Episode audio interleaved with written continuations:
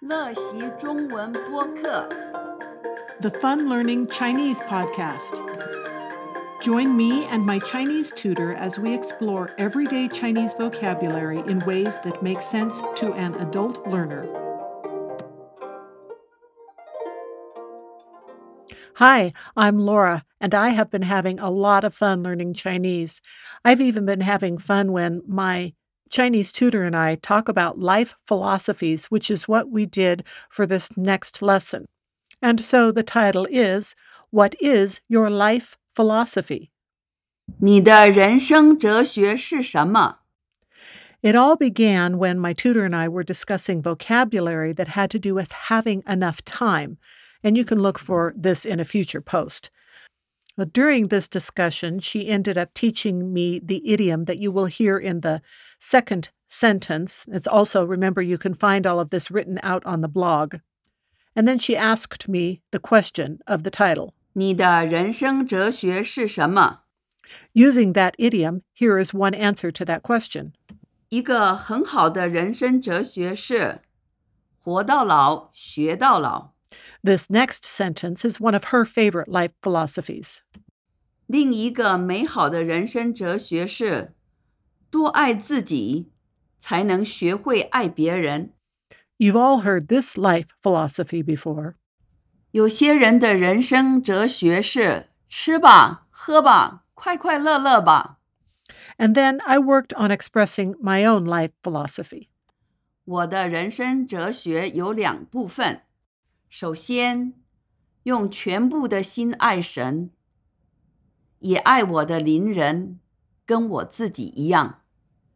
You could probably use at least one of these sentences and try to substitute words and write out your own life philosophy in Chinese.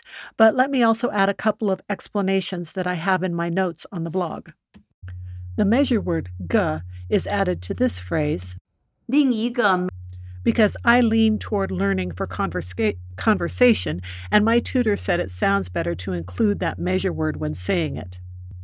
The second note has to do with the description that is translated wonderful that occurs in the sentence right after that. And I used the words mei hao, but you could also use mei miao. They both mean wonderful, but mei miao is used for abilities and skills such as singing and dancing, and mei hao is more for situations and relationships. So the difference is not enough to confuse the conversation, but using them correctly will make you sound better. And then the third has to do with which characters we chose to use for God. My tutor leans toward using Shen, but you can also say Shang Di. She thinks of Shang Di as giving her more the impression of an emperor that sits up and is kind of apart from people and is haughty, whereas using the character Shen gives her more of an impression of an interactive and personal god. And the last and fourth note has to do with which characters that she guided me toward using for meaning neighbor.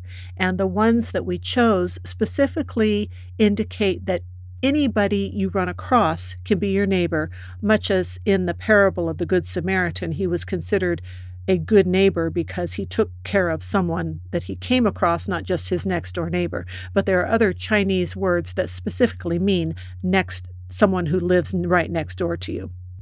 Don't forget that if you sign up for my Fun Learning Chinese newsletter that you will get other fun stories and useful vocabulary discussions to help make the Chinese language stick in your head better. See you next time. For a written version of this lesson, including pinyin and translational diagramming, please visit my blog funlearningchinese.com.